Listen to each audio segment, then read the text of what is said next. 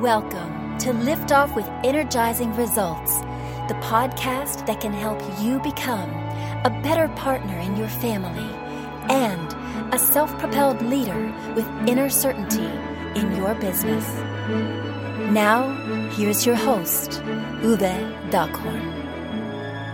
Welcome to Lift Off with Energizing Results. Let me start with an invitation for you before we dive in.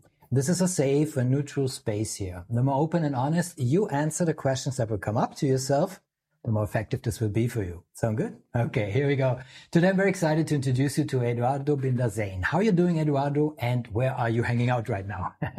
Thank you very much for having me on your podcast. Um, great to be here as a guest. I'm doing great.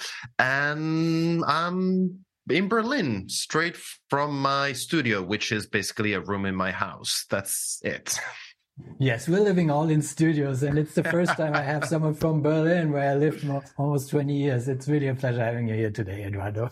Thank you very much. It's a pleasure to be invited and be able to share something. Wonderful. Eduardo Binda is a communication and leadership trainer and consultant. Uh, in his work, he provides managers with the right communication and leadership skills to thrive in dynamic markets, face frequent and disruptive changes, and increase their capability of generating value. And I think your mission to be the impact you want to see is remarkable. So I'm very thankful I can talk to you today, Eduardo. Thank you very much. Thank you really for having me. It's always a pleasure to um, just have a fresh perspective. Even even as a guest to a podcast, it's you always get something out of it, and you always get something out of the conversation. So I'm looking forward to this one. Well, we're already creating win-wins here. Wonderful. Great. so let's dive right in. So my first question to you is, who's your ideal client and what's the biggest challenge they face?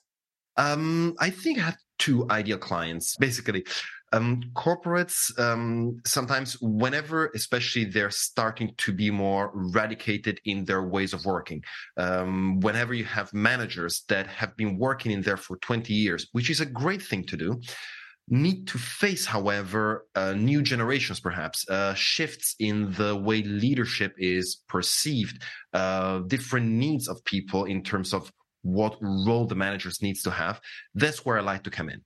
And sometimes it's interesting because they're aware of this need. Sometimes they're not aware of the needs. So it's up to me to make sure I can I can bring some sort of awareness of this. So what I mean in practice is that if leadership was about command and control much more even four years ago. Now it's much more about building a relationship with people, building a trusting and motivating relationship that can also get personal, but that's how you start managing people better right now. So that's one. Okay, yes. cool. Uh, so you you're already mentioning, uh, you know, having struggle uh, with the relationships, with the shifts uh, in the environment, also in the context they're in. So, what uh, are these the common mistakes they make when trying to solve that kind of problem, or are there others? Well, um, I think it's um, the main mistake. It's um, it's considering that the way of managing people now, especially after the pandemic, in a remote first or in hybrid work setups, is pretty much using the same tools as they were using before, um, just remotely. So, um, when it comes to communication, perhaps um, to give a clear example, we assume that the way that a relationship flows in a one to one in person will flow exactly the same way in a remote setup. But it's not exactly the same. You need uh, specific hardware, specific software, specific different skills. So the idea or the assumption that uh, you can keep on using exactly the same tools as you did before, just in front of a camera with the same skills and everything that you were doing before in a remote setup is not correct that's what I would consider a mistake. Wonderful. I understand. And uh, I, I, would like you to highlight just one mm-hmm. uh, thing uh, in this new environment. Well, for me, it's something that will go back to basically um, the basics. Sorry for the alliteration here. Um, which is emotional intelligence, which I know has got a bad reputation uh, because it's something that is either hyper academic or that's something that you just come up in uh, on blog posts like 10 ways to develop your emotional intelligence. But it's becoming key first of all because of the relationship you need to build so in person. And it's also becoming extremely important to be able to develop it remotely. So just a brief example remote body language. How can you tell what someone is going through just by looking at the camera? What are you showing up uh, from an emotional perspective on the camera how can you do more so thinking about this and building that communication channel is fantastic right now yeah, as we as we're training every day on my show, I love it. So before I ask Eduardo what is one valuable free action that our audience can easily implement, let me quickly say something here to our audience. If you are enjoying the show so far, please rate and recommend us to someone you think could benefit from the show. Thank you in advance for spreading the word. So, Eduardo, what is one valuable free action uh, that our audience can implement that will help with that kind of issue? Well, I do have a free assessment on uh, my website. is probably going to be linked in the description of the show.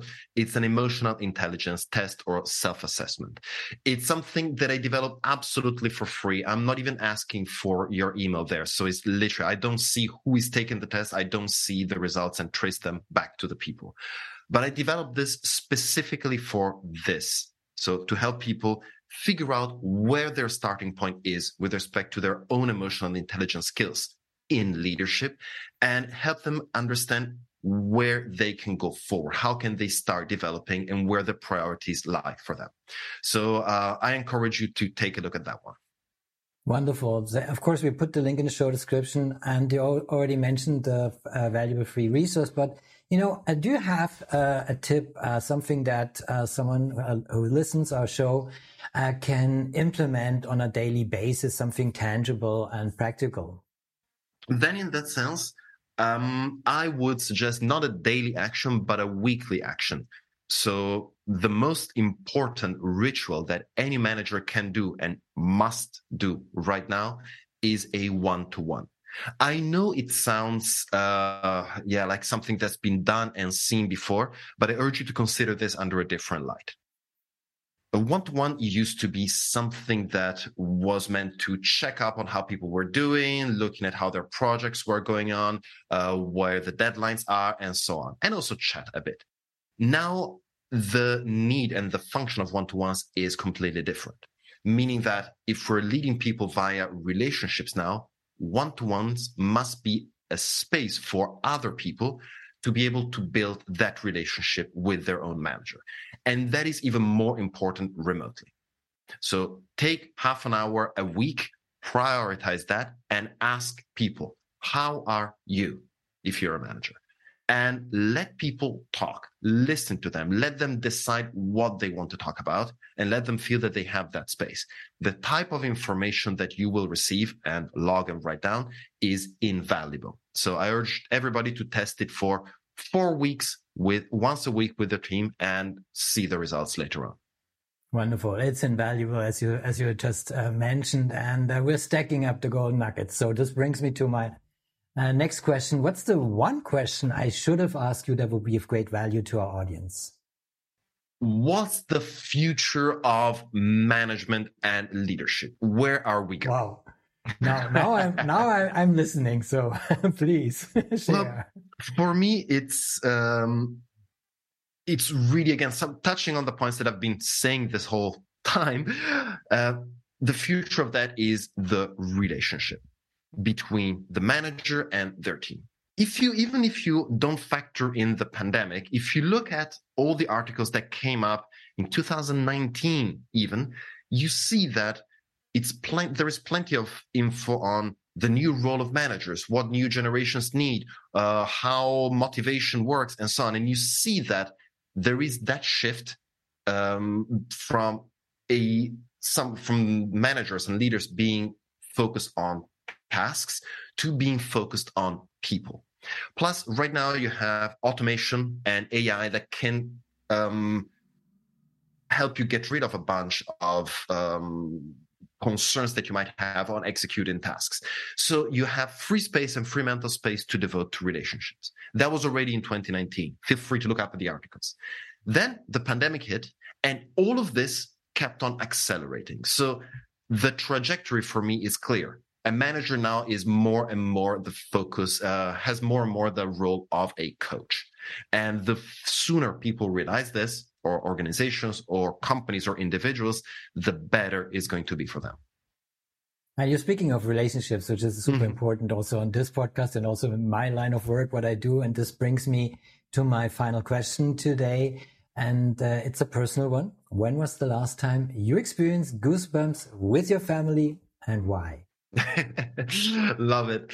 Well, it's uh, first of all want to comment that this asking this type of question is great because um, work life balance is not a thing anymore. Like you are literally in my room right now, and I'm literally in yours. So there is that kind of division doesn't make any sense anymore.